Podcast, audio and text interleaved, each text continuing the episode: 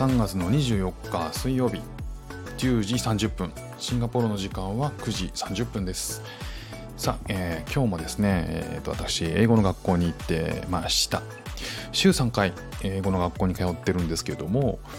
えー、もうそろそろね、えー、となんだかんだで3ヶ月ぐらい経つのかな、えー、1月の中旬から通ってますんでね。えー、そんなこんなで、えー、まあ、日々ねな、えーと、頭に入ってくることもちろんいっぱいあって上達してるなと思う部分ももちろんあるんですけども、えー、最近ねちょっと大きな壁にぶち当たっておりましてそのことちょっと話したいなと思っております、えよくねあの英語を英語のまんま、え日本語に訳さないで考えるといいよとねあのいうことってよく聞くじゃないですか。でまあね、理解はね、いまいちできてなかったんですよ。どういうことなのかな、それって。もちろんね、あの英語を英語のままね、日本語に訳さないで、えーと、理解できれば一番いいし、ネイティブはそうやってやってるしね。まあ、わかるはわかるけど、うん、いまいちね、どういうことなんだろうなって思ってたんですよ。で、えー、最近ねあの英語の勉強をしていて少しねそこに気づいたことっていうのがありましたあの英語の言い回しが、えーと、日本語の表現にないことっていうのがね実はあるっていうことをね結構最近あの気づくことが多いんですよね。僕はあの常に、えー、日本語を当て日本、えーと英語を日本語に当てはめて理解しようっていう癖が結構ついてるんですけどそれは単語に単語もそうだしえー、単語もね、こう英文、英単語を書いて、その横に日本語書くじゃないですか。なんで、この単語は、えーと、日本語だと何だろうを常にね、あの考えちゃってるんですよね。で、あとは、こう文法を覚えるのにも、えー、これは日本語だと何だろうと。あの、B プラス ING だと、私は何々しているっていうね、なったりとか、えー、ハブプラス国分詞だと、まるまるしていたえー、している状態みたいなね。あの、しているとかね、しているならまだわかるけど、そこに状態が来るって、もう全然言葉が違ってるじゃんみたいな っていう、あの、かなりね、こう、混乱する場面にいろいろ出くわすようになって、それがね、えー、最近結構顕著に出てくるんですよね。で、日本語でえーと、理解しようとしちゃうからそうなるんだろうなっていうのが、まあ、結構実感として最近出てきました。もともとね、英語も日本語も起源が違う中で、何でも日本語にがっちりハマることなんてね、当然ないんですよね。だからそれと同じように、あのその、頭で日本語訳しながら文章を読んじゃってる。これもね、あのすごくよくないことというか、えー、なかなかね、えこのハードル高いこの壁にねぶち当たっているのが、え最近すごいわかるんですよね。だから焦ってる自分がいるんですよ、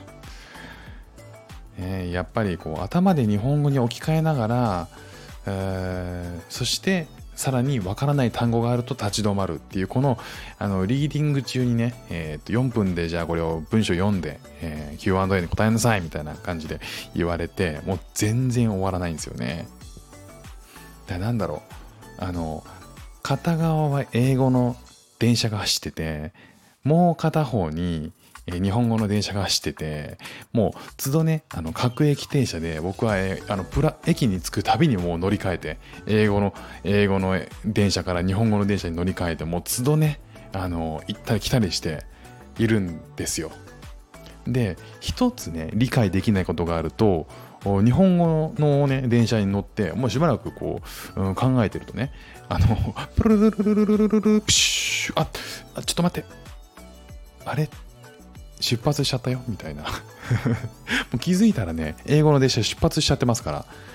ねあのもう取り残されてますよ。日本語の電車はねそんなに速く走らないんで。でねあの日本語の電車に乗ってねあのみんなが乗ってる目的地にもう着くわけはもうないですよね。もう乗り遅れちゃってるんでででもパニックと。ああ、もうやばいなと思って気を取り直して、もうタクシーで猛スピードでね、こう、英語の電車を、ね、先回りして、ね、途中の景色とかも全部無視して、もう全部無視ノールックで、あの、先に進んで、とりあえずね、合流して、みんなの、えー、乗った英語の電車に乗って、まあ、再開できるんですよね。そこからまたね、ストーリーは再開できる。まあ、景色をみんなで眺められるんだけど、ね、そこで、さあ、皆さんと、ね、質問が投げかけられるわけですよね。途中で、橋渡ってきましたよね。橋？さあ、あれ、何という橋だったか覚えてますか？皆さん。いや、え？橋？いや、あの、見えませんでした。見えませんでしたか？大きな橋でしたよ。え、あのあ、川のようなものはね、確かにあったと思うんですけど、なんとなくね、あのでも橋の名前は、そうですか。さて、今日はね、この橋についてみんなで意見交換をしてみましょう。橋の意見交換。あれ？全然わかんないんだけどな、それ。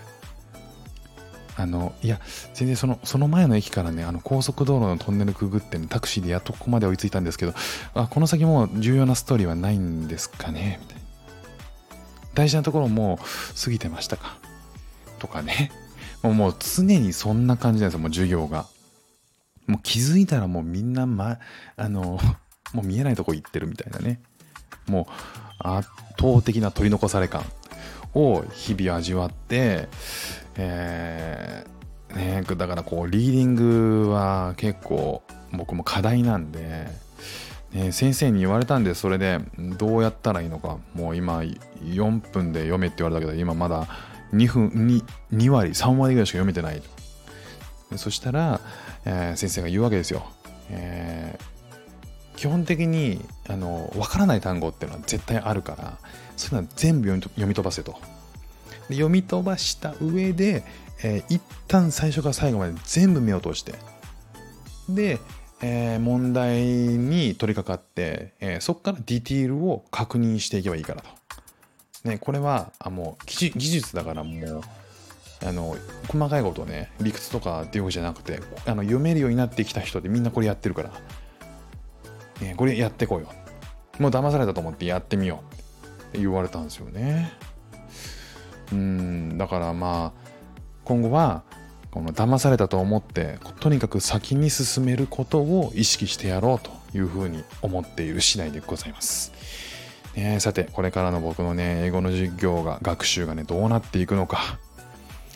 変化があればまたお知らせします。今日も聴いていただきましてありがとうございました。ではまた。